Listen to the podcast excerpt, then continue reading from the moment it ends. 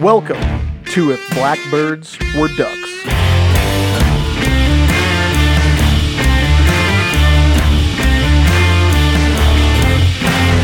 So, yeah, I don't do anything fancy to start this podcast like I did the old one. You need something. Hype, You think so? Hype, hype man for sure. Just a full time hype man. Yes. I mean, full time. That how many podcasts do you do a week?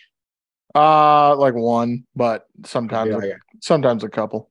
a full time ten minute week job. Yeah. What, what would you have to pay that person? I guess it depends. You, we go to Colorado and probably find some stoner to do it, like that guy from the turkey trip last year. Oh, yeah. The guy at the trail. All about it. Yeah. Yeah. That was funny. Nice fella. Yeah. He kind of just uh waved his I mean we were there first, but he just kind of waved his uh his right to head in there after he talked to us. Yeah, I was watching that video with Andy the other day. Well, Saturday, the second part of it. I told him I was like, we kind of should have set up where the stoner told us to that morning. Probably would have had that gobbler. Absolutely. Yeah, he told us to go way further down and we went way further up where we heard him that first morning. Um, Which I, I was watching, I was editing that video and I was like, why did we leave so quickly? But then I'm also like, it, it worked out, but I don't know. It didn't really matter where you went. It was just really hard. yeah, yeah. Like I don't know that that was by far one of the top turkey hunts I've been on chasing those mountain birds. Like they're just cool, man. Like, I'm I'm stoked to get out to Wyoming, Idaho, Utah, and get back in the mountains after them. You know, Yeah. Um, they're just they're different than like the prairie birds that you, you know, especially where I live. Like I can watch those birds for a week. Yeah. I can go in there and like this row of corn stubble is the one they walk on. You know, like 15 in from the edge every night. They're right here. Like those mountain birds are pretty cool where they don't seem to have any rhyme or reason, you know, it's just wherever they want to be that at that moment in time. There's not, they don't pattern that well, but they do pattern a little. Yeah, it's like ridges and stuff. Yeah. Yeah. Yeah. I don't, maybe it was maybe it was just a, the late season Colorado pressure birds, you know, that did that. But That's what I'm thinking. I'm thinking if you were going to go to where we went, I'm not saying in other areas of Colorado it wouldn't be good then. But if you're going where we went, I would go like a month earlier. yeah, because we were there like May, mid to end May. Was it the third week? It was like May? the 15th or something. yeah, second second or third week of May. Yeah. Yeah, I know it was cool though. It was Oh, it, it was so cool just that you got one when it was that hard. Yeah. It, and then it, I mean, that morning, it, that was the easiest thing. One of the easiest turkeys I've ever killed that morning, you know? Yep. Like, walked in, heard gobbles, triangulated, heard some hens talking. Like, well, sit down by this tree and right there, you know, pitch down 40 yards. Like, Yeah, I, put on the video how long it took. I think it was like 26 minutes yeah. that you had to just sit there and not move. Yeah. Yeah. Like it, I, I noticed that you can see my feet are still crossed when I shot because Yep. we're sitting. And uh, as he started flying down, or when, you know, when I saw him take off, I raised my gun up. And, but uh, yeah, I, I went through a couple times. I'm going to count how many gobbles I heard in that time period. But not having 28 minutes to sit through it all and being dumb and losing count after 10. I haven't made it made it through, but I'm interested to see how many gobbles there actually were in that period because it seemed like a bunch. Which is wild because the rest of the time we couldn't buy gobbles. Even off the roost, you would get a couple maybe. Yeah. Yeah. That bird was just asking for it that morning. yeah. He wanted it He did. for sure. no, Yeah, that- it's That's kind of cool. Like, um, and just the way we did it, right? So, and this is kind of just developed over time. Is I'll e scout a few places, but it's really about getting out there and and feeling it out because you can e scout stuff like especially in the prairies where you have Mhm. riparian zones with birds Yeah. and stuff. And here or in the mountains, it's you kind of follow a drainage up maybe from cattle operations and stuff, but they get up there and they're kind of all over. Yeah. Yeah. And it like that bird I killed was, I mean, we start, what did we start? That first day we were there, we drove all the way down to the bottom where that gate was shut at the bottom. Mm-hmm. And that was like 6,000 feet. And then yeah, and then they were up at nine thousand up that drainage. Yeah. And it was just following up the drainage. That, that was part of the thing that, you know, like out these prairie birds, you take that topography completely out of it. You know, it's a whole nother element to it because like I should should map like from where we were at six thousand to where that bird was killed. I don't think it was more than a mile, like linear, but three thousand feet up, you know. Um, Yeah. But like in hindsight, it was very obvious. All that sign down there, the snow's melted up top, they're going up top, yeah, following up, following up for sure. following that that green up that they're eating. They eat that little tender shoot Mhm. stuff early. Yeah, That's definitely like a consistent theme with mountain turkeys. yeah, that was cool. It was it was learning a lot of learning for me on a mountain bird. Yeah. Tell you what, I I'll say this having never killed an elk, I would rather go back to the mountains and chase turkeys than I would go to the mountains and chase elk again. Well, just because you shot a turkey and haven't shot an elk. I don't know, just it, I mean, I've been around elk kills and you know, like seen it and interacted with them and called them Yeah. in and bugled them in and stuff for other people and like that's cool. But I don't know, something about turkeys for me, man. Something something about feathered animals for me is is what gets me, I guess. Sure. Yeah, I mean, I don't know. Elk hunting's more frustrating to me. I mean, this was a tough turkey hunt, but we got one. But elk hunting's so frustrating because of the wind. Yeah, yeah, and maybe that's why I like. I can't stand. I can't stand the wind deal where you have to Yeah. like wait somewhere until it switches. Yeah, Oh, it drives me nuts. The thermals. yeah, trying to figure out. Yeah, it's just an aspect that's taken out of it. But you know, it's like everyone says, oh, like if turkeys could smell, there'd never be one killed Right. ever. You know. Yep. Thank God they Yeah. can't. Yeah. That's you know the the wind deal. Went on that Sika deer hunt earlier this year. Yeah. Yeah. Did I tell you about that? Sneaking in on those. Yep. Spot stalking them in the marsh, and I mean that was frustrating because I had the wind in my face. Standing up, we are watching them behind this phrag, watch them go bed, and uh, in this thicker marsh grass stuff. Winds in our face, like check it, like perfect wind, perfect situation, right? Yeah. I crawled in, ranged it 16 yards. I'm like, okay, I'm gonna camp out till they stand up. You know, like I don't care where they stand up. It's top pin territory. I'm I'm clipped on. I'm ready. All I could do is stand up, and and all of a sudden they just bolted.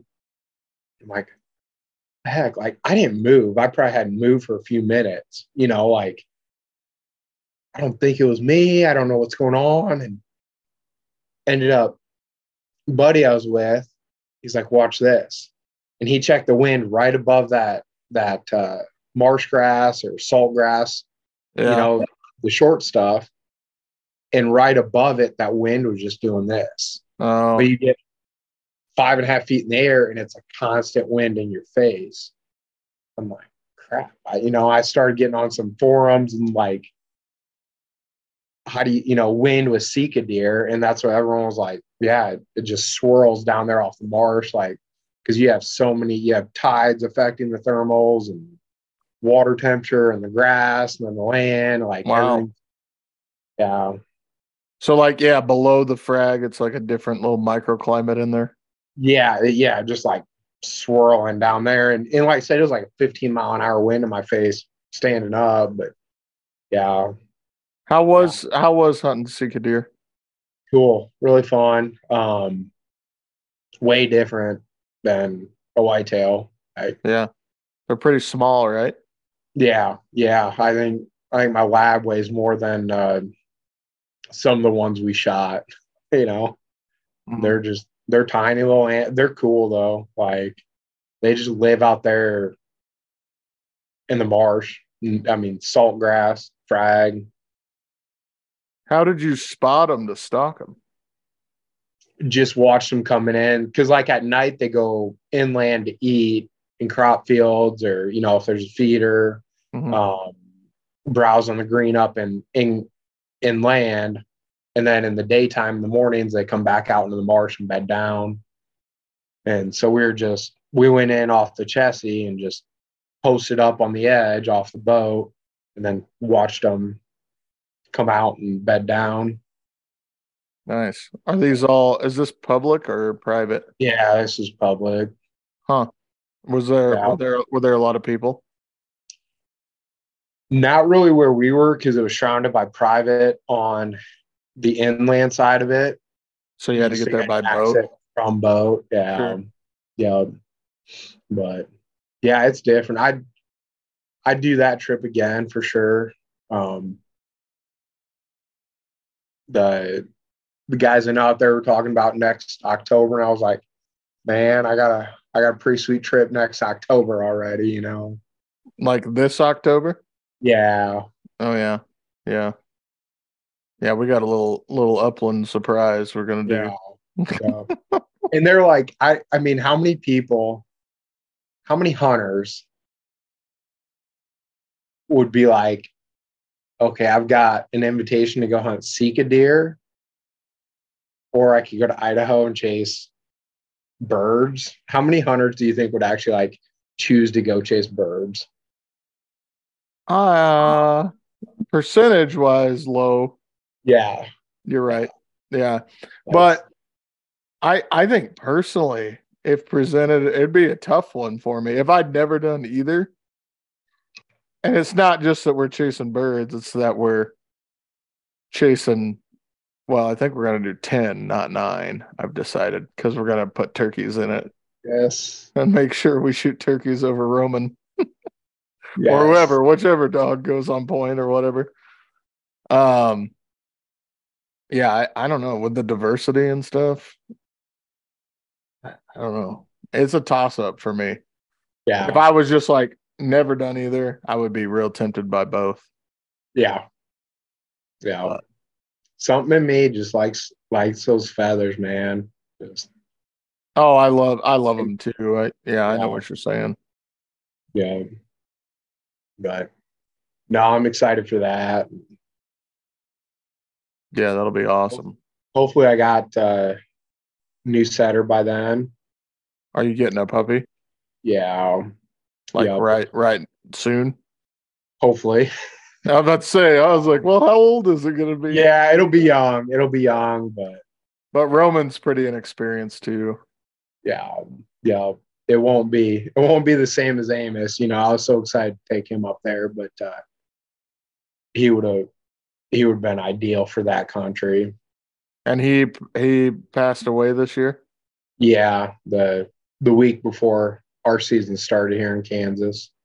What was it? What, was there something wrong Cancer. with him? Cancer. Stomach really? cancer. Yeah, just That's uh, came out of the blue. Yeah, yeah, real tough. And took him back to Iowa. Um, talked to the vet and uh, took him talked to the local vet and he sent me to a, a more experienced vet in in Nebraska with that with cancer and stuff. And Mhm. she, um, you know, I don't know if she was a specialist or what, but she had more experience with that type of stuff. And she said she wouldn't do surgery on it because of where it was and and everything. And um, she pretty much said if I found anybody that would do surgery, she wouldn't recommend Mm. going to them because, you know, I mean, I, I probably could have found somebody to do it, but um, how many complications and and future problems are you setting a dog up for? You know, Yeah, the quality of life after that could be real Um, tough with stomach operation. yeah, yeah. And but she did. I, you know, I asked her. I was like, this was on a Friday morning, and I was like, is there anything we can do to get him huntable for the weekend? And and she gave him some pills and stuff, and we went up to Iowa and hammered some birds up there, and you know, and I, you know, that trip, like I'm I'm pretty strict on like no human food for my dogs Oh just yeah. because I, I hate the begging and you know a lot of it's not good for them and stuff. Like, man, that trip I was like, we're going through Arby's. Give me an extra chicken strip meal for the dog, you know. And, That's awesome. uh, we we got back and took some of the pheasants we killed and crock potted them, and so that's what you know. His last last few meals were pheasants that he pointed and crock pot pheasants and mashed potatoes. And, you know, other dogs are sitting there. You know, what the heck? This is crap. We just ate Purina and Yeah. he's getting pheasant. You know, but so it was you know fortunate I got got another weekend out of him at least. Yeah. You know, if it happened a, a few weeks earlier, no seasons would have been open. Right. So fortunate for that, but sucks sucks losing him. I was really suck. excited to take him ne- there next year, but That does suck. um, Sorry about that. He's how old was he? Five five I think five. Okay, he's pretty young. Dang, yeah. that sucks. Yeah, yeah, Yeah, And- cancer's freaking terrible, man. yeah. No reason for it. Just Right. you know, showed up. Right. Yeah. Well, you know, with with that, um what you're gonna look at uh just another another he was an English setter, right? Yeah, yeah. And you're you're yeah. looking at another English setter? Yeah, yeah. Um, contacted the breeder, got him from, and explained the situation. I was like, I don't, I don't care what it costs. I want your next tricolored male. Yeah. And he's like, you're on the top of the list. So, and he had uh, a new grandkid born during the last heat cycle of uh, the female he wanted to give me a dog out of and so he didn't breed her then. So, and I think that next, I think his next heat cycle was in March, which I need to get a hold of him and see Oh, okay. got one bred. And, but yeah, so if I bring one, it'll be a young pup. Well, that's okay. Like Roman barely got out this year because he was just just young, and Yeah, I got him out, and he had some good points, and I definitely need to work on him this summer. But um, that'll it'll probably line up pretty good to where we'll have young dogs. Did you bring? Did you bring your lab too? yeah, Okay. yeah. I'd bring him too and have So we'd have know, two two good flushers. yeah. we'd have two experienced flushers. yeah. and two It- dumb young Oh. pointers. Yeah. It'll be fun, man. It'll be interesting. You can't expect anything out of a dog their first year. Like that's what I tell everyone. Um, I don't care what the bloodline is. I don't care how much training they have, you know. Anything they do that first year is a learning opportunity for them and for you and and they they're gonna screw up. But it'll be I'm excited. And um we're we're on turkey season, so I'm excited for that. Then it's like that that June, July, August, just I'd be almost all right if they just disappeared off the calendar and we just went from turkeys right into dove. I love summer. Oh, I do. I love summer because the weather's nice. You can fish. There's a lot of sun. But in Kansas, it's hot and humid. It- well, where you are, it's not as bad. No, it, it's we don't have the humidity, which is nice. Um, was talking about this with a girl that just moved here, Andy's girlfriend. Um, over the weekend, I told her I was like that because she moved from North Central Iowa. Andy has another girlfriend now. Yeah, yeah, Wow. we like her. She's cool. Is she? If she ever listens to this, Brittany, you get the approval from Emily and I. Nice. Um, but uh, I I told her I was like, we can sit outside on the porch if there's a little breeze and 90 degree heat and you're comfortable.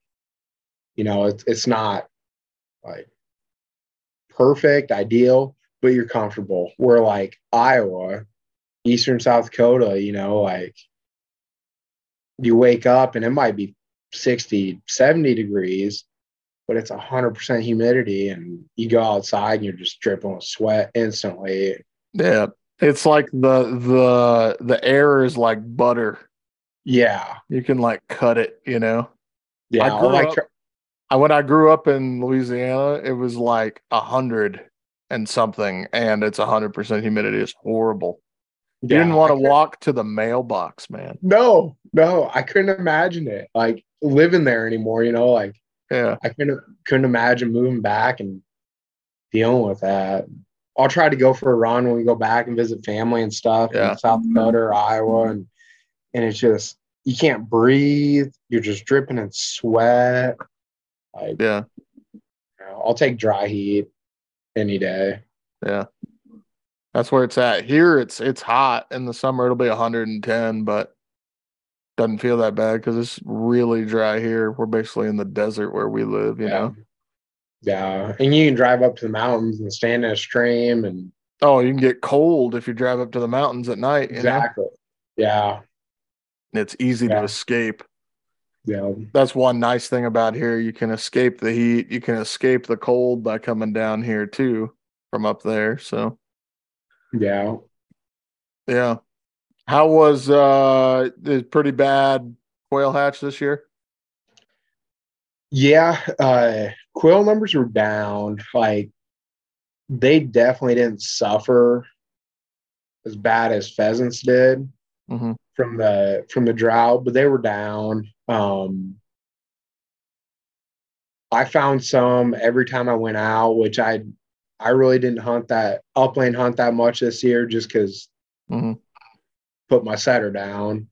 Um, and then you couple that with low bird numbers, you know, uh, I didn't really get out as much as I usually do, but I was able to find quail every time except for once. Um, I think like that was my first skunk on upland birds in Kansas, but uh, yeah, it, you know, for me it was honestly more putting Amos down and just kind of getting getting emotional upland hunting this year, so I didn't go go near as much. hmm Um, but uh, yeah, they were down. Hopefully, we, man, we've had.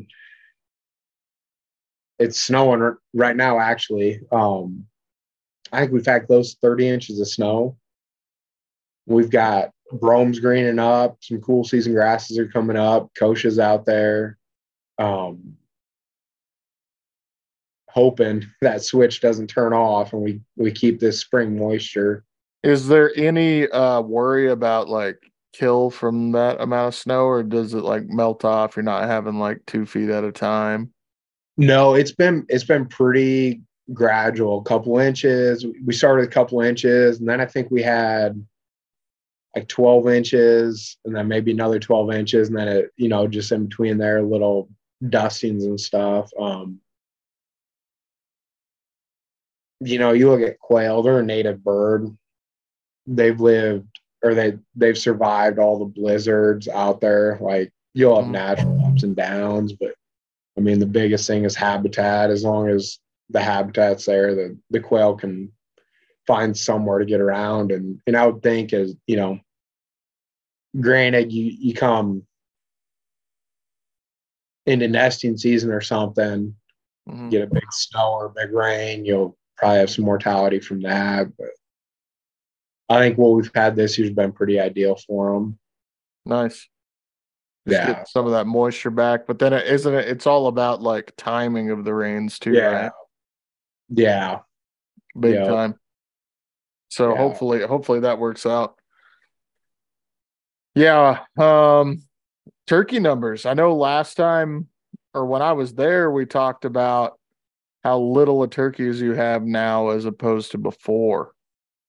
What are your observations right now in the past couple of years? I guess it's only um, been two years since I've been there. You were here two years ago. I'd I'd say we, you know, locally on my turkey grounds, on my the the ground I manage, we've kind of stabilized at the same numbers as when you were here, which is way down from what it was eight yeah. years ago when we moved here. Um, last year I was I did see quite a few Jakes running around, which is good to see. Um, you know that that morning you and I hunted, I I'm it'd be curious to know like how many Jakes we were listening to that morning versus Toms, right? Like, mm-hmm. and sometimes you can be like, man, that's a Jake in that tree, and and most of the time I'd say people are correct, but I don't know what's happened to you, but there's been times before I'm like, man, it's a Jake gobbling its way in here, and all of a sudden a long beard pops out. And you're like, okay, you know, or right. other times you're like, yeah, long beard's gobbling up in that tree and everything pitches down and they're all Jakes or whatever. But mm-hmm. um, I did see quite a few Jakes last year. And then uh, there's quite a few hens this year that I've seen. So I'm hoping production will be good. Um, but we'll we'll find out, you know. Yeah, again with that moisture. Yeah. Yep. Two weeks we'll see what what Jakes are running around and what uh what it might look like, you know. Yeah. So I uh I got a bunch of feedback on your muzzle loader. Oh yeah. Turkey. Yeah. All it was really good too. Good feedback. Yeah. Everybody thought that was pretty cool. Yeah. So what what like it's like a a hole in the regulations basically.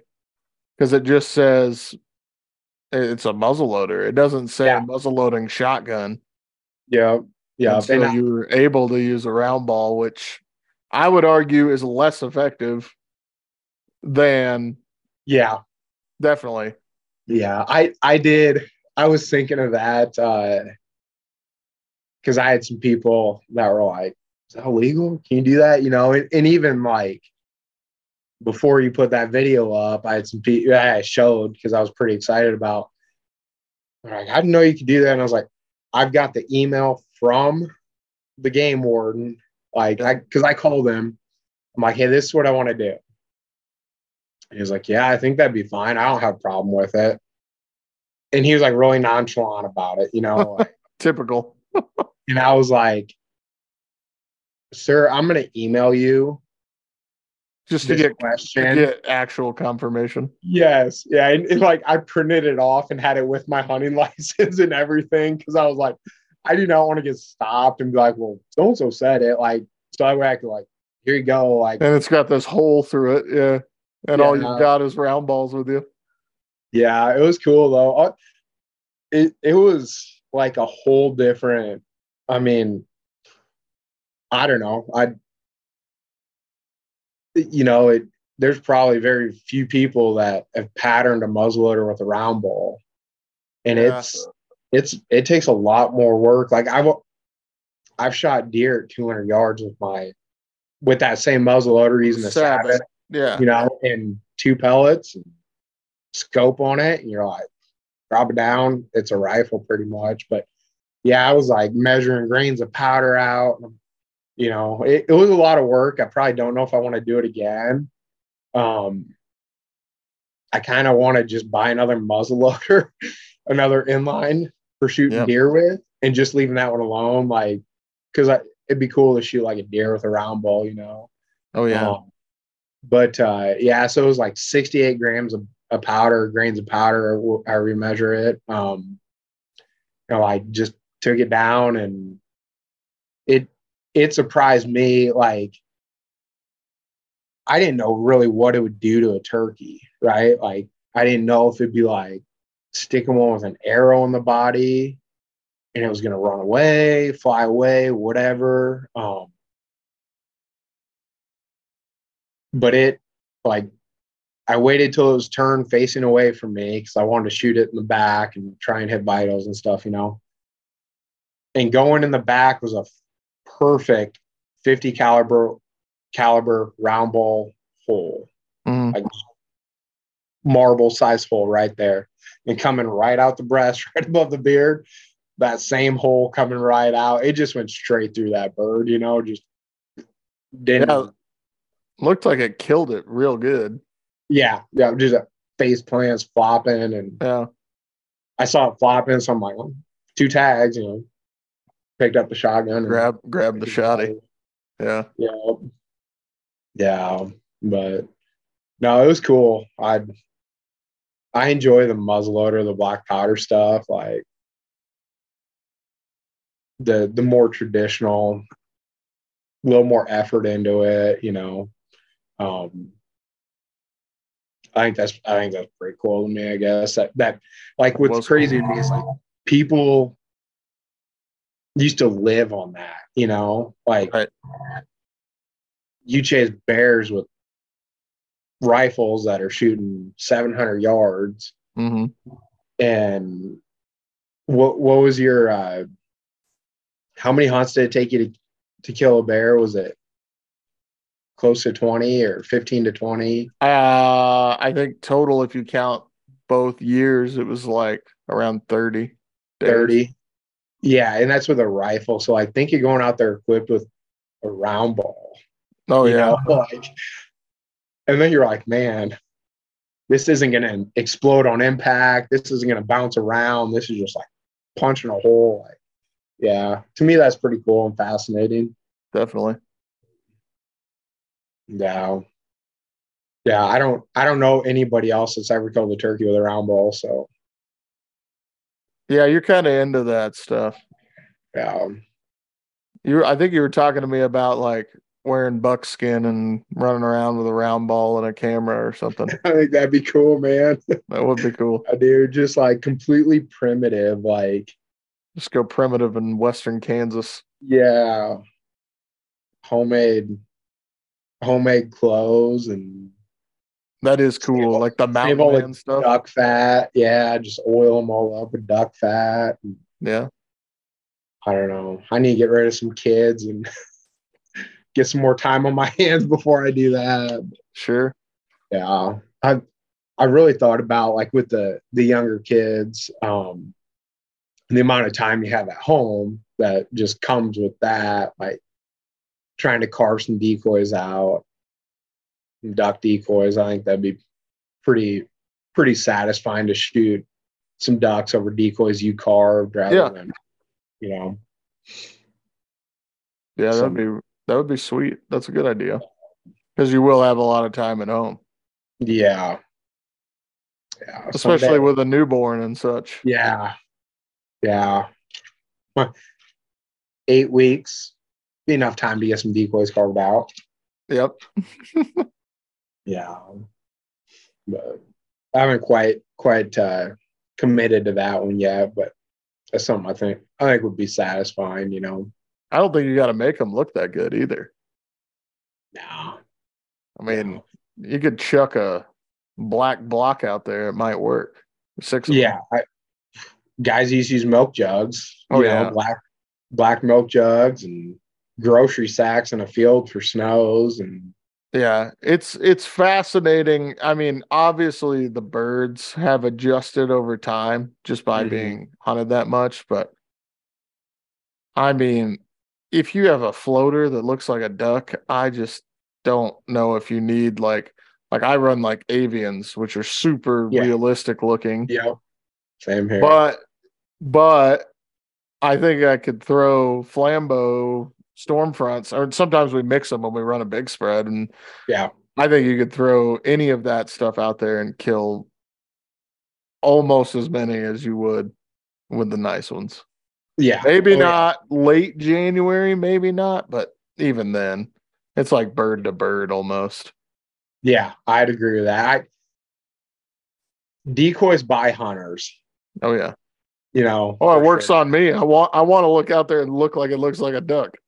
Yeah, for sure. I that's I run avians, um, because I like them. I think they look Yeah. good. And they're like that collapsible material and stuff. I love Yeah. those. Yeah, I take I take a lot of new kids. I think probably about half my decoys have pellet holes in them. You know, and the, Yeah. and the avians still float like Yeah. versus the plastic like one hole in it and down. It cracks and everything Yeah. else. Yeah. Yeah. The the other th- big thing with the avians too, one of the main reasons I went to them was they're quiet when you're. Oh when yeah. When you're walking in, you're not ting ting ting ting. yeah, because I've right. walked in sometimes before, and you're walking in and cock cock cock cock, and birds are taking off. Crap. Not you know? only are you scaring birds, but it's super annoying. Yeah. Like in Yeah. your like behind you. You know. Yeah. Yeah. No. That's- That's funny. Drew was telling me that you're colorblind, yeah. and I forgot about it. And the other day when we were talking on the phone, we were talking about shooting hens or whatever. And you were giving me shit. You're like, I don't care. I'll shoot the first two ducks that come in. Yeah. And then I, I didn't know that you were colorblind. And then now I'm like, oh, okay. But I'm sure you can tell. Yeah, I can. It it's really hard. Uh, early early morning, like Yeah. for ducks, you shoot a half hour before sunrise. I was up in South Dakota a few years ago now on a field hunt and uh, was hunting with Basin, and there were mallards, and you know those guys are greenheads only, you know. And I'm like, I'm invited on this hunt, like I'll honor it, yada yada and birds are coming in and they're like, "When did you kill those two drakes?" And I'm like, you know, because it was that that you know pre dawn, sun's just peeking up, and well, I could shoot the biggest ones, but that's always, you know, not always the the truth, but it Yeah. should. be. I was just like, somebody else kill them. I can't tell which ones the drakes are, you know. But yeah, they're. Uh, it's made me better at IDing bird. Like I, I like it because I, I have to ID off more off of silhouettes, Yeah. like the way they look and stuff. Um, which is kind of cool to me, I guess. I don't know, like, um, but uh, yeah, I I'll shoot the first. It, first two birds of my decoys are two hen mallards. And the third one's a hen pintail. I got three ducks already. You know. So do you will you quit if you shoot like two mallard hens and then you had three more mallards to go or are you confident enough in your ID that you would still hunt? I'll still hunt. I You just And- have eh, to be yeah. super confident in your in Yeah. your selection. yeah, and, and that I mean that's how I am.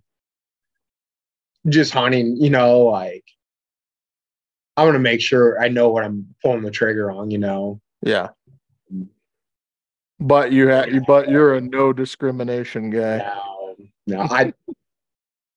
You know, being being a biologist, working in the science field, Knowing that it doesn't matter.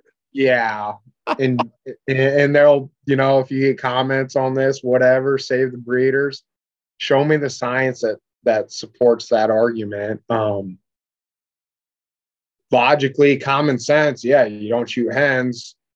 You should have more birds but the science isn't there for that you know? Right. Um same thing i mean how many upland species can you shoot hens and males and females on? All but pheasants. All but pheasants and why can't you on pheasants? Because it's so unmistakably easy to shoot males that exactly. There's really no science that shows not shooting females is going to have more pheasants you know what i mean? That, however on public land i can see where there would be no pheasants left if you could shoot in. at all. Yeah there'd be none none. But in uh, just that little spot right not yeah. the population yeah. as a whole.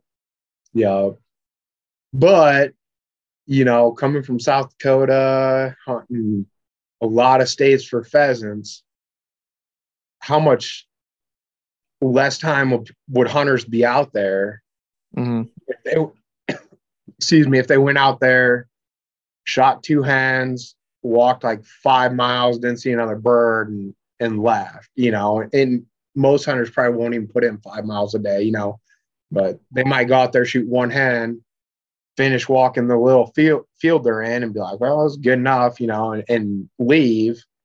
Um, versus pounding it out, pounding it and pounding it and pounding it, looking for that rooster, you know. Mm-hmm. Um, I don't know. I that, that's just a speculation, but right, yeah, I'm non-discriminatory on on anything. Um, the on quail, I, I thought it was really funny when you moved to Nebraska. You called me one time or text me. You're like, dude, how do you shoot quail? like, I couldn't find them. Couldn't find them, but but I think you were. Oh, even hitting them. them. Yeah. Yeah. Yep. And and uh, I mean, I think everybody's that way. When you go from prairie chickens or sharp tails or roosters to quail, especially on a covey rise, man, it's tough yeah. which I think is what I love about them. They're so sporty. But uh, I had a, an older quail hunter tell me, he's like, just shoot bobs. Because I was talking to him, I'm like, yeah. I mean, like, I quit taking the over under out. Like, I'm, I'm putting five shells in there on a covey rise to shoot one. And right. he's like, just shoot bobs. Just, just shoot bobs. I guess, yeah, that makes sense. Slows all of a sudden. Yeah, my percentage, my hit percentage just like skyrocketed. Oh yeah, you told me to do that, and I started ch- checking them as they get up in the cover. Yep. Because then what are you doing? You're looking for the white on their head, and what as soon as you see the white on the head, where you focused at, where you need to shoot. You know. Yeah, the bird that you've now yeah. identified. Yeah. Instead of like,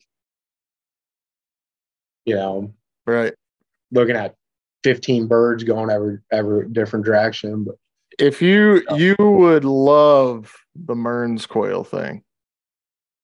That is as cool as it gets for quail hunting. Yeah. I mean, that's the creme de la creme by what far. Are, were you were you bussing like bigger coveys of them and then singling them out?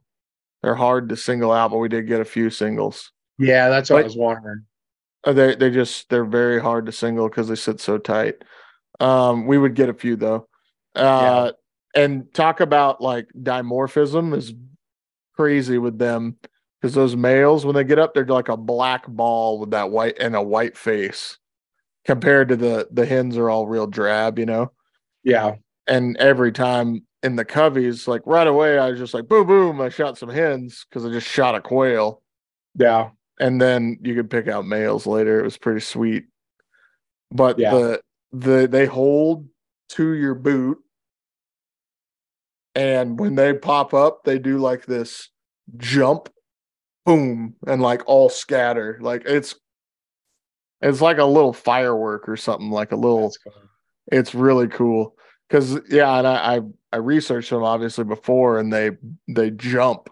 That's they use those long digging legs they have to jump up first to get above the grass. And it's, dude, it's sweet. That is cool. What were the when you ate them? Then were the legs more of a red meat on them, kind of a lot darker than like a No. No, not That's- really. No. I didn't know if they'd be the structure of them would be a lot denser fibers. Yeah, there's definitely fibers, but they aren't dark per se. They- yeah. But they're they're tasty. They're they're the most beautiful quail I've ever seen, obviously. And they're well, I mean, I've never seen a mountain quail. I know those are sweet too.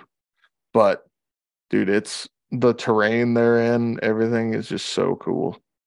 Yeah, pretty hard on dog feet. Yeah. Yeah, um, Not not terrible. It's not like what we're gonna deal with here as far as when we get into lava rock and stuff, because it's not really lava rock, it's more like shaly, broken Yeah. type stuff. So they're not gonna be cut up like they are here. Here in the lava rock, when we're sage grouse hunting, sharp tail hunting and stuff, yeah, they that eats up those pads bad. Do I need to get some Where- boot, boots Yeah. for the dogs? Yeah. It wouldn't be a bad idea. I might even boot these guys up. Chester was done for a week after he hunted for two days out where we're going. Yeah. But but the other thing is, I think we'll end there, and I don't think we'll have pad issues up until that point. Gotcha. Gotcha. Did you ever chase uh sharp tails in South Dakota? Mhm. Like that northwest extreme? Uh I didn't get up there, but hunted Faith and then Pierre. Gotcha. That that last time I was up there, like that northwest extreme corner, that's some beautiful country too. Oh, yeah. Like, man, that was my first hands-on experience with the cholla cactus or Oh, whatever. yeah. Mhm. yeah, like death grapes, you know. I just and they those tore my dogs up. Mhm. But Yeah, when like we we- were in Arizona, it didn't have much cactus, and then Gotcha. no nowhere here has much cat. I mean, there'll be a little, but not much Yeah. at all. yeah, that was There's a lot of cactus in western South Dakota. yeah, way more Like- than I thought. I Like in uh in Faith where I hunt, there's a ton. I've got the one buck I killed here. I had I had to walk like 300 yards through straight cactus flat to kill it. And those it's like whatever, they take over some area that's that hard pan stuff and they just take over. yeah, um, I And mean the they dog, and if the dogs haven't been around it and they run right through it and they're just incapacitated, you know, they're just standing there. yeah, I've been hunting with people around here that brought dogs and from like you know, like I didn't realize how lush it was eastern South Dakota, northern Iowa, where I grew up and Mhm. I mean, it's like you can you can go get as drunk as you want, walk any direction, lay down, take a nap, Sure. you know, fall asleep, and you wake up in the morning and you haven't been bitten by anything, you haven't been stung by anything, you haven't been eaten by anything, you know, like no shoes, whatever, like you're fine. Like when we moved to Western Kansas, it was like we got scorpions, we got tarantulas, we got sandburs, we got you know uh, everything wants to poke you or stick you or whatever. Yeah. I've hunted with people around here before, and it like you said about the dogs, they they learn that stuff, and uh, we've dumped dogs out of the back of the truck, and like you'll watch the dogs that are from here, they run up and they'll just stop and like go around something, and the the new dogs go right through, and then pretty soon they're limping because they got sandburs and puncture vine and stuff up in their paws and can't walk, you know. Um, it's crazy how they learn. Yeah. Yeah, like man, I walked through that one time and it sucked. I'm not doing that again. Right. Yeah, it's definitely interesting to watch. Um, I was gonna bring something up with you to get your opinion. Uh, archery turkey hunting. What's your overall opinion on archery turkey hunting? Best way to kill a turkey. Best way to kill a turkey using what broadhead? Head loppers. Okay. I I man, I'm gonna spark a lot of comments here, man.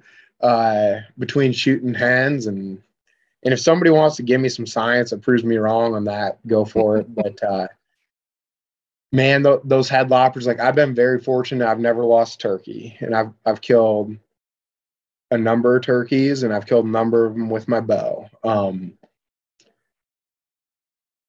the first couple I killed with broadhead, and I don't care how good you are with a bow and what broadheads you're shooting. There's still a chance they're going to fly into a tree row. They're going to fly, you know, like around here we have riparian areas and they're going to fly over the creek. Um, they're going to run away with your arrow in them. It's going to happen eventually, right? Like, hmm and so part of it for me, I'm colorblind. I can't see blood. I, I can't I can't trail a deer. There's not much blood a turkey's gonna leave anyway. Yeah. And then there's not much blood anyways. And so like the first few I killed with with uh, broadhead, like I was bailing out of the blind, like running the turkey down, you know. The last one I killed in Nebraska with a broadhead, like I dove on him. He had no tail feathers left because like one hand grabbed tail fan and the other hand grabbed the wing, you know. Um, and I was just like, man, there's got to be a better way. Like, I get ate up if I lose a snow goose. Like, I just don't like losing animals. Mhm. And uh, so I started looking at those head loppers. Haven't went back. I mean, I don't know how many I've killed with them now. Uh, quite a few. Um, Have you missed with one? Yeah. Oh yeah. Have you hit one in the body?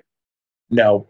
No. I've never done that. Um, I always wondered what happens if you hit one in the body. I feel like you could kill one by hitting it in the body, but by the shock, but I could be wrong.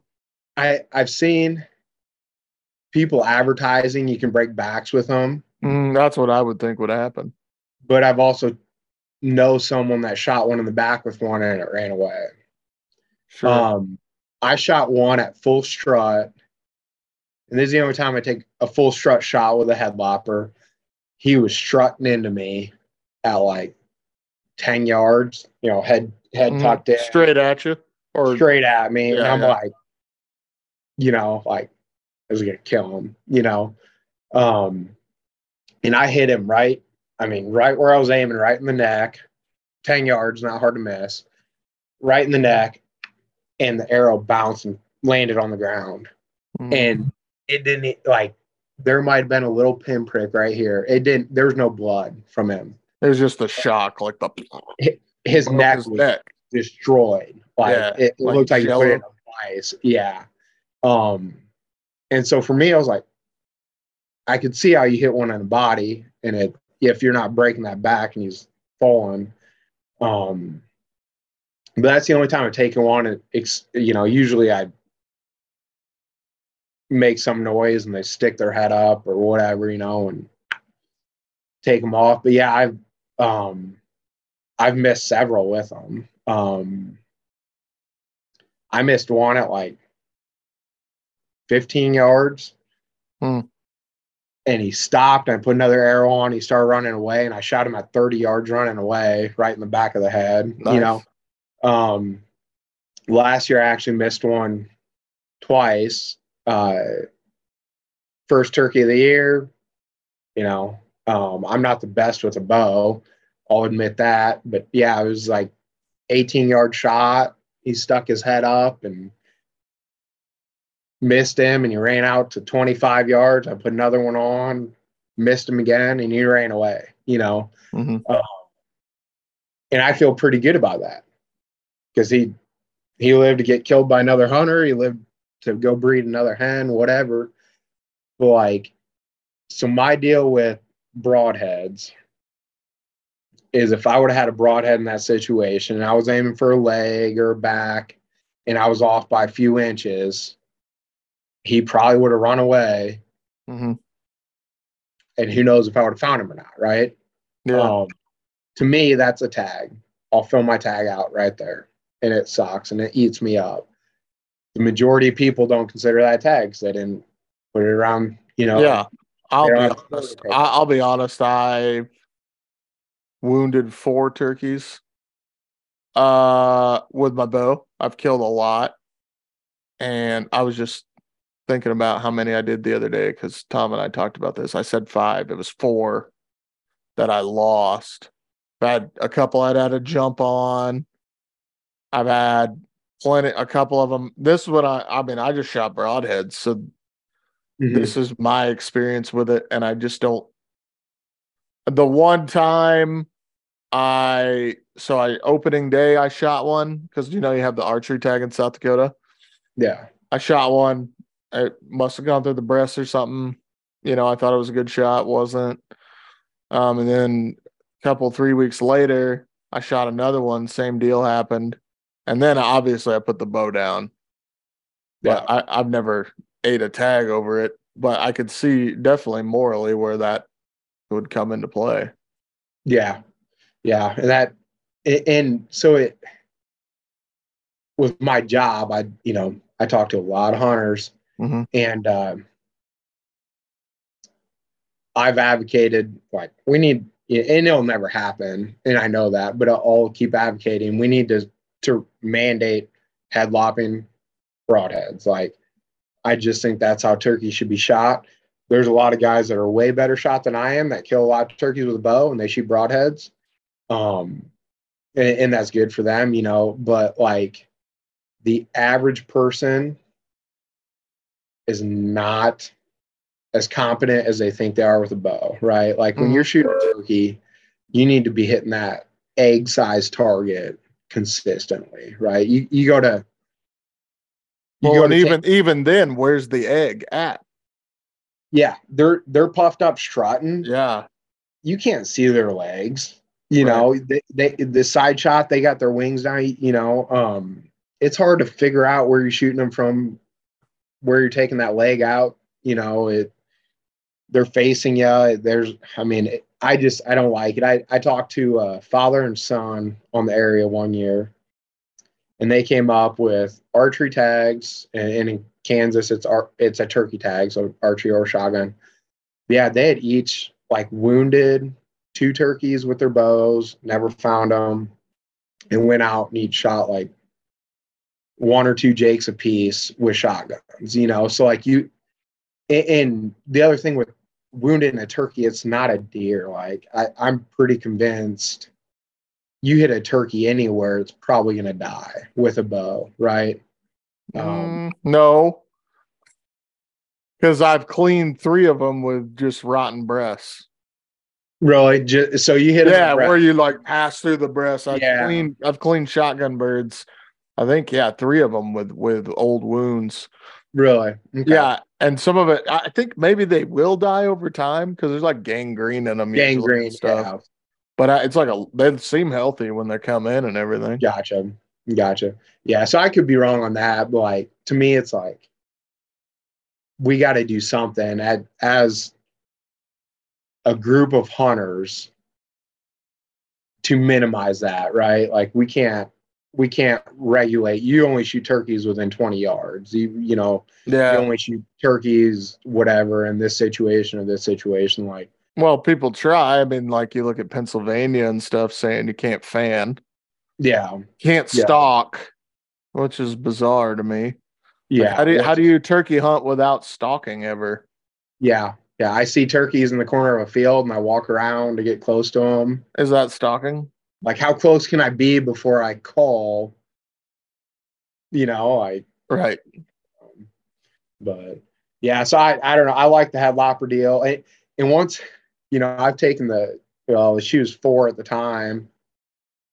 She might have been three at the time. She was three first, Yeah. first, uh, uh, one I took, took the head off with the three year old, my daughter.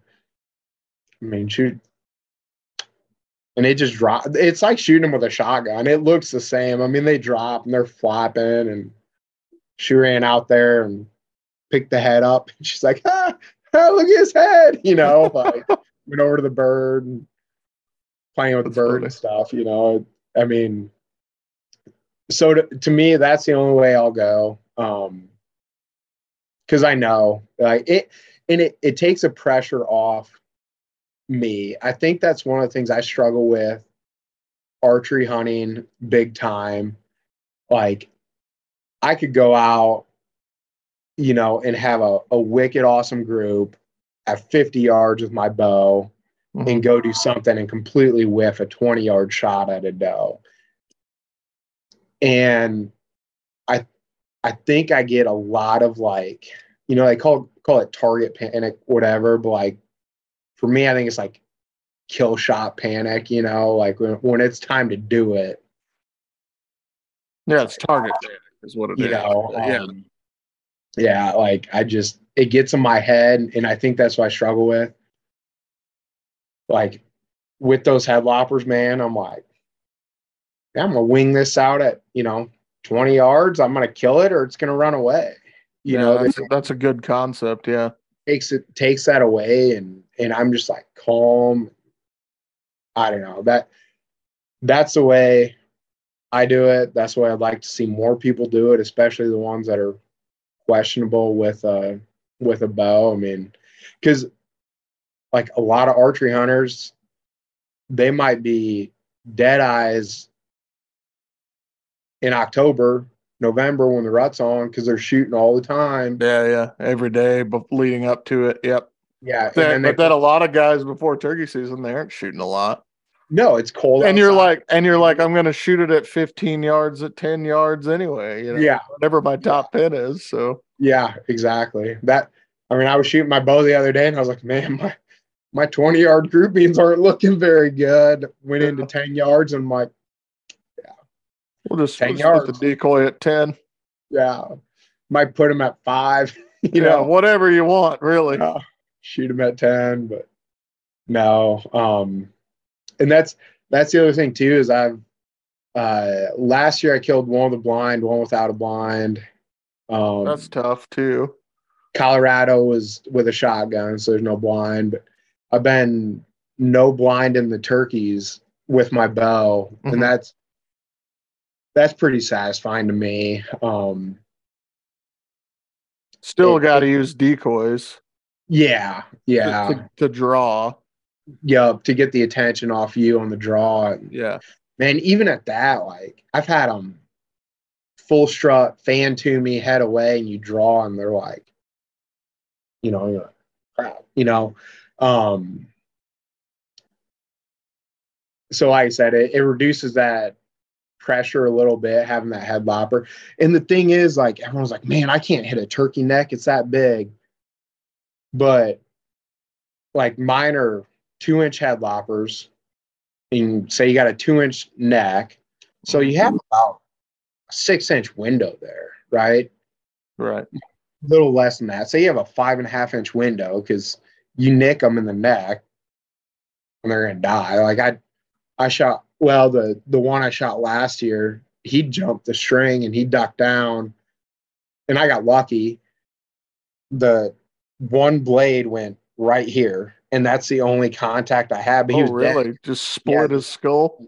One blade blade split it, and I got I got. Oh yeah, you told me about this. Yeah, yeah. Right. You know, like man, and so there I was aiming for his neck. You know, laterally or up and down, you've got a lot, and horizontally, you you've got that, and you can shoot three inch loppers and, and widen that gap even more. You know, but like that's kind of the way I see it. You got you got a pretty decent window there. Um,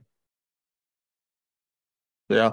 On a kill zone, you know, what, arguably the, the same size as a body of a turkey. What do you uh what what brand or whatever? I I I'm just not I what what I'm just not into it anymore. Um that just doesn't ever since I I mean I killed the last one I shot I killed fine. It's just yeah. Now that I don't have an archery only tag, I just am kind of like, or season, I'm like, mm, what? Next no. time you come to Kansas, it's going to be archery only for you. That's fine. No, i am going to put that mandate on there. No, I I shoot the Magnus. Uh, Magnus, okay, I've seen yeah, It, yeah. They're they're uh Kansas based company. I I really like their fixed blade broadheads for deer, um, and elk and big game and stuff. Um, and so that's what I got the head Magnus headloppers, guillotines. I've I seen them. forget what they're called, but They're like bull or some bull something, Yeah. aren't they? bull heads or bull. I yeah. Um yeah, I just I bought the kit. It comes with two arrows because you gotta shoot actually, you know, uh, I think there are four four feather fletch and they're actually feather arrows, you know. Um Oh, really? uh or synthetic feathers, you know, it's not a continuous vane like shooting a, a target arrow or something. Okay. Uh, I'm definitely not an archery guy, so I don't know the terms. But uh Yeah, you are. You are an archery guy. I want it simple. Like I take my Well, you go, you go spot and stalk. You spot and stalk sheep and freaking Hawaii and goats, and then you've and stalked Sika deer and you and gone elk hunting, and you say you aren't a b- archer. when it comes to uh Oh, the technical stuff. the technical stuff. I I got good buddies that know. I feel yeah. I don't. I don't like. I don't like that. I don't like that stuff either. What do I need to do? Like, Uh, how about you do it for me, and then Yeah, I'll just shoot exactly. Yeah, like hey, I picked up these arrows. They were on sale. This is the length and the weight of them. What broadhead should I get for this? You know, like Right. Um, yeah, the the Magnus, the the guillotines, they're you buy the buy them in a kit and you get arrows. You get you know they're fletched. They have the heads on them. They all go together. hmm It's pretty simple purchase. You buy them, and it that's the other thing. Like what uh, some of the resistance that I hear from guys are like, "Well, I'm not going to buy another bow to tune to shoot those." Yeah, I've heard that. I've heard that argument quite a bit. Yeah. And so, like I said, I've got good buddies that are good at tuning bows. Like I'll go shoot them with paper and they tune them. And, you know, I mean, I, I don't know what they're doing except for they say, all right, here's your bare shaft arrow, shoot it. And I shoot it through paper and they hmm put a twist here, turn something here, whatever. But like, so the, the bow I use for turkeys, it shoots a fixed blade broadhead, it shoots an expandable broadhead, it shoots a field point, it shoots those guillotines at the same spot. Like it is hyper tuned and it and it's a it's a Hoyt Power Max. And I've talked to other people that shoot that bow and they say it it just eats arrows. Like it it is not real touchy, you know. You get it tuned and you, you know, um and I've actually I would never shoot a turkey at 50 yards, even with the guillotine. But like I was shooting them the first time and I was like, I wonder what they do. And I went back out to 40 or 50 yards and it was still hitting my little two by two Wow. square um, with those guillotines. You know, so I think that's kind of an excuse that people don't want to fine tune their bow. You know, it's easier to adjust a rest than it is to tune your bow, right? hmm So, and that, you know, I think that's why expandables are so popular too. You don't need to have that finesse in your tuning. Um, Sure. But There's a lot of issues with expandables, though. yeah, yeah. I, this is the first year I shot them hmm and it, I shot, shot a doe with them and it, I mean, it was impressive what it did to her. A Grim Reaper two inch cut. Um, it was cool, but I've always shot fixed blades because it's like one less thing to go wrong, you know? Yeah. Um, I don't want to worry about it opening and not opening, whatever. Um, you shoot a fixed blade through grass, something like that, it's still gonna hit, you know. But Yeah, I'm I'm a big fixed blade proponent, but um, just because I had one doe come out, she died, but I shot her and it like opened on the on the leg. You know what I mean? Mhm. And Like she had def- y- had it like yeah, and it deflected and went back through and came out near her ass on the other side. Yeah. So this thing had guts hanging out, and it took me a second to like realize it, you know. I'm like, what? Yeah. It's like guts are hanging out the back. It did tons of damage and it died in an hour, but it just weirded me out. Ever since then, I've been weird about it because Yeah. I mean, it was like a perfect shot, and she maybe jumped a little on the string and put pulled her leg back, and just from that blade catching it, it just ricocheted it back through the guts. Yeah. Yeah. Where a fixed blade, it would have just ate right just- through it. Punched, yeah, exactly. Yeah, that's why I like those fixed blades. It because I I put them through shoulder blades on deer before, you know. Oh yeah, But definitely. yeah, no, it's I don't know that the whole like archery craze, whatever. Like, I just want a bow that shoots when I put my pin on the target. You know, hmm um, I don't want to be weighing arrows and Ain't nobody got time for that. oh no, there's something to kill somewhere in the country. Yeah, I, at all times. I mean, let's be real. Except for, well, somewhere in the country. Yeah. I mean, I, dude, I didn't do anything in March, and it was killing me. Yeah, But March. March. That's okay. slow. Yeah, good time, good time to work. Good time to work on editing. Good time to do a lot of stuff. So work on the Yeah. house. yeah. All that good you, stuff. you don't put any time into making videos. No. So it's nice. I've been able to catch up a little bit now. You know. Yeah. I mean, it didn't even take you 12 months to make a turkey hunt from Colorado. right. It's Yeah. timing, and it did so well. I'm just kidding. Yeah. That's Yeah. funny too. I should just release them sooner, but honestly, it's just at this point, there's just so much to go through that I kind of have to schedule everything. Yeah. No, I liked it because it got me all jacked up again for turkeys. Like, I like Watching- that too. I yeah, like looking through it, you know, because when you look through it a week after and edit it, it's like so fresh that there's no surprises. Yep. And now when I'm watching it, like having edited that maybe like what three weeks a month ago, it was fun because it brought back all the memories again. Yeah. So Well, like that's one of my favorite things about editing. That's like the only reason I can deal with editing. I've done editing and I still do some editing for people um that I didn't film and I just hate it because it's just work at that point.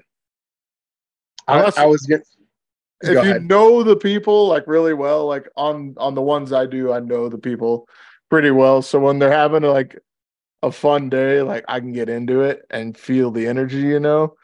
But like if they're having a bad day and I'm trying to make something out of it, I'm like, geez, like this sucks. wa- was there any uh once I killed my turkey, I took the camera, you know. Was Yeah. there any anything that you didn't know I'd put in there or some of my little mantras or Oh yeah, definitely. Yeah, I didn't know you were. Oh, uh, some of them. I don't think I could put some of them in there. yeah, But- I know. but I did put a few in there that I thought were pretty funny.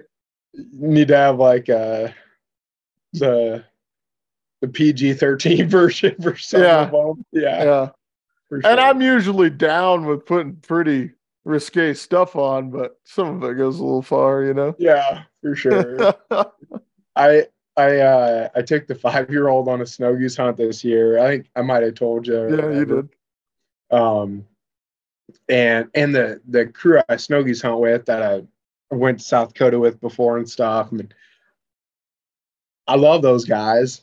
Uh Rowdy they're- though. they're from from Denver, but yeah, they're a little rough. They're a little Yeah. rough on the edges, you know. It's a rough crew. They're good dudes, but uh most of them are like construction workers and stuff and Yeah. um a firefighter and, and so they're they're a little little rough on the edges. And I kind of said something. I was like, guys, I got, you know, got the five year old, like It's a five year old. can we just kind of, you know, maybe watch a little bit? And they're like, yeah, we're fine. And, and I think, I think the three that came out all have kids. Oh yeah. Um, maybe not, but I know, I know at least one does. But and they were good. They were, they were, they kept it pretty, pretty clean. But uh, we got home that night, and of course it was.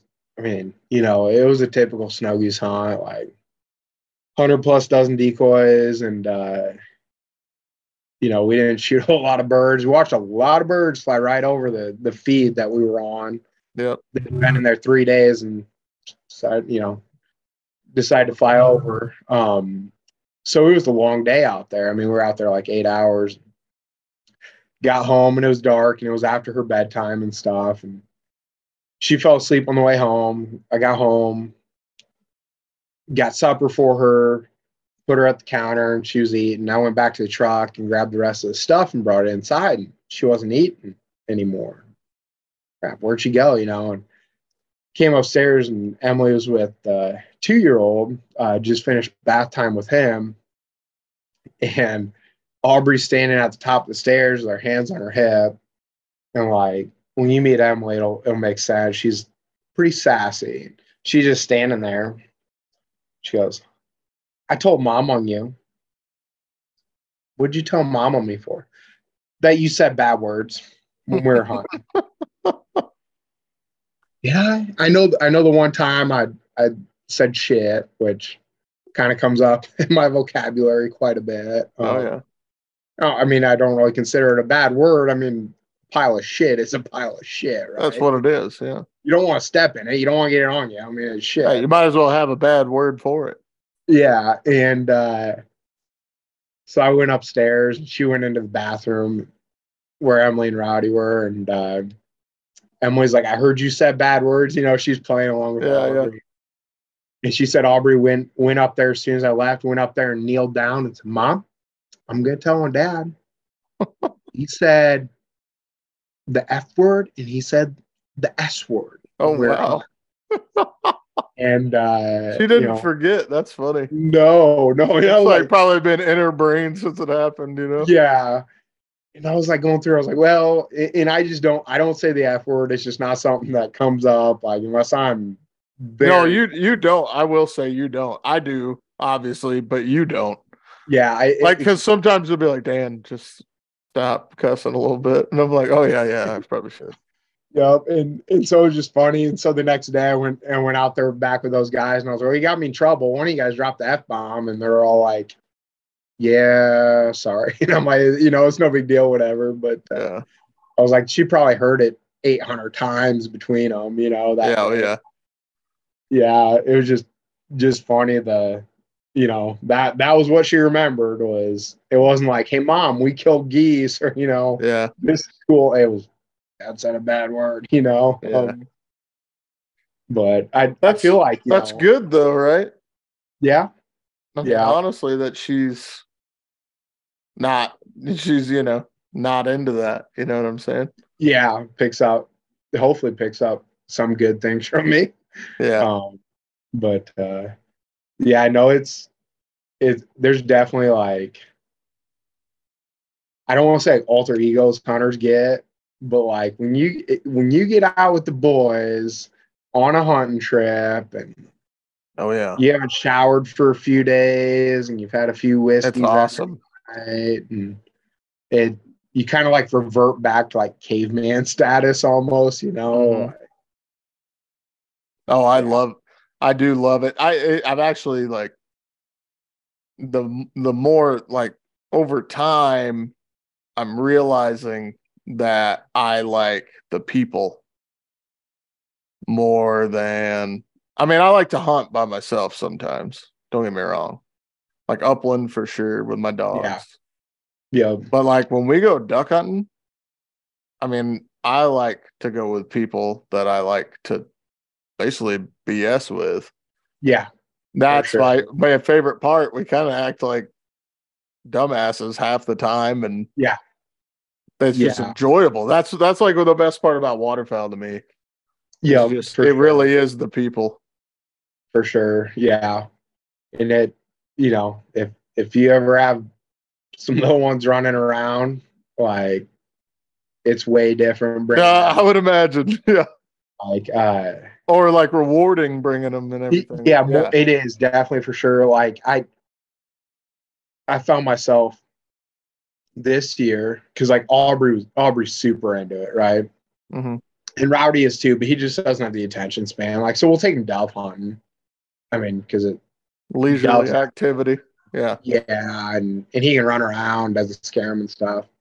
Um, and it's nice. Um, but uh, Aubrey's super into it. So, like, and I remember when I used to like look at my friends that had kids, and I'd be like, dude, I've got a 10,000 bird feed. You know, it's got ducks, snow, specks, mallards. Like, it's going to be lights out. You know, I'm, I'm guaranteeing you, like, we're going to hammer them. hmm And they'd be like, oh, you know, can we wait till, you know, say this is like Tuesday night and trying to line a hunt up for Wednesday. Or, can we wait till Saturday? Or, you know, like I kid stuff going on or something, something. And, and I remember being like, there's no way I would ever miss an opportunity like that for another human being. Like up to that point, like it'd been my wife and she knows how it is. You know, Mariah's probably the same way. She's she might get frustrated, but she understands like hmm Yeah. that it's gonna happen. And I remember thinking like there's no way I'd ever miss that opportunity, you know. Like this year I found myself like I'd find a feed and get all excited and like, Emily, when can Aubrey go with me? Like what's her schedule? Like when can we make this work? And and there were definitely times like I missed out, you know, on on that peak opportunity. But like shooting three giants with her is, is more rewarding than going out like on a solo hunt and shooting six by myself, you know. Yeah. I told told someone else that doesn't have kids, I was like, Would you ever go duck hunting without your dog? Like, no, I go duck hunting because I have a dog. You know, That's like the, your similarity. yeah, yep. It's it's getting her out there and and seeing her excitement and, and it's you know, it changes it for sure, you know. But uh yeah, it's I mean, just hunting in general, like the camaraderie and and everything, it's it's definitely a huge factor of it, right? Right. Yeah. All my best friends, I mean, I mean, all my good friends are really hunters. I mean, mm-hmm. some some are more hardcore than others. A lot used to be hardcore, and maybe I only get to hunt with them once a year or something. But yeah, all my good true friends are it's through hunting. It makes Yeah. sense. I mean, that's all I really do. So yeah, I mean, what else do I what else do I expend energy in? But it's just cool and like the bond you get, particularly like, okay, our turkey hunt or just the, the more challenging hunts, yeah, bonds created during those are like insane. If you can get through those things together, accomplish something, it's pretty awesome. yeah. That I got a, a good buddy I hunt with quite a bit, came Sika deer hunting with me and stuff. Um I think it was Rinella was talking about it one time. He was talking about like the different grades of fun. Like you have low grades and high grades of fun, you know? Have you heard this? Yeah, the type two fun. Yeah, and he was like, you know, roller coaster is fun at the time. You know, that's low grade of fun because as soon as you leave the amusement park, it's gone. But like that high grade of fun is the ones that suck when you're doing it, and they're fun to look back on because you remember them. Nathan and I are always like, especially on like elk hunts or something, when it when we're trying to grind something out, like high grade of fun, high grade of fun, you know Trying to tell yourself that. yeah the the more challenging stuff for sure i'd agree with agree with your sentiment there that some of the harder earned stuff is is definitely the most rewarding Mm-hmm. Definitely. That's like Idaho in a nutshell. yeah Harder, harder earned stuff. I mean, but I say that, and the and I mean the upland hunting can be. I mean, chukars are one thing, sage grouse are one thing, but the rest of it's pretty, pretty fun. so i want to hear So yeah, this next year for people listening who watch the channel, we're doing the Idaho 10. So be looking for that. That's going to be a big deal. I you gonna try and do it in a week seven days do it in a week. Well, yeah, I mean we'll have weekend to weekend, but you got to go home and whatever. So yeah, probably about seven days. Yeah. and that's 10 galliforms. Um, that is all the forest grouse species: spruce grouse, rough grouse, dusky grouse, and then we'll also be hunting huns, valley quail, pheasants, chukars, uh, sage grouse, sharptail, and turkeys. I think that's all of them. And just I'm jacked, man. Jacked. Is it is it gonna be so if we get into an area, Mhm. it's gonna be non-discriminatory. Hens are getting shot, right? yeah, yeah, Yeah. Other than pheasants, because we can't shoot Other hens, yeah, 'cause other it's pheasants, but uh, um, like ha- I would love to have an all male lineup. You know, at the of end each it, one. Yeah, that would be That'd cool. be pretty cool. It'd be, yeah, have them Might be all. a hefty taxidermy bill. I was about to say, have them all in the cooler. That yeah. would be pretty. Yeah, get them all mounted. Um, but uh, so what do you think? Like we go in after Chukar and we get some, you know, we kick them up, boom, boom. We each got one in the bag. We're bailing out onto the next species. Yeah, Yeah, I think so. Unless it depends on how it's going. I think we're gonna start and probably start with chukars to wear Yeah. the dogs out, and then we'll go to forest grouse, which honestly ends up being like driving around. logging roads. Like, so I'll walk a creek uh, and shoot rough grouse, or I'll walk a ridge and shoot duskies. But the spruce, I cannot. I mean, I only shot two last year, and that that was the one day I went after him. But I cannot flush them like they do. Like I was in stuff that I know they were in, like they were fresh turds, like that were squishy, and they just will not get up. And when Chester got on the ones that we saw, well, he's thinking about them right now. Uh, when Chester got on the ones that we saw, he almost caught both of them. And then they flushed up in the tree and just sat there and looked at him like 10 feet away. You have to shoot him out of the tree. Yeah, It just is what it is with those things. They're so dumb. yeah. But I, I have but no yeah. qualms on doing that as long as it's legal. Yeah, we'll probably start with Chukars. Um, Chukars and Huns are together where we'll hunt them, especially that time of year. And then we'll hunt for probably do the forest grouse slash quail. You can kind of find them near each other. And then we'll move down, and then we'll move east and hunt pheasant, sharpies, and sage grouse for the tail end. What time? Oh, and turkeys. Turkeys. turkey just Turkeys will probably hunt over east too, kind of on the way. That'll be a stop. gotcha? Will that be uh, set up calling them in, or like do you randomly flush turkeys out there? It'll be dog hunting. Like I- hopefully, hopefully we get a point. That'd be cool. Yeah. I've never done that. I've I've had turkeys flush when I've been upland hunting, but I've never never killed them off a flush. Yeah. So I'll be different.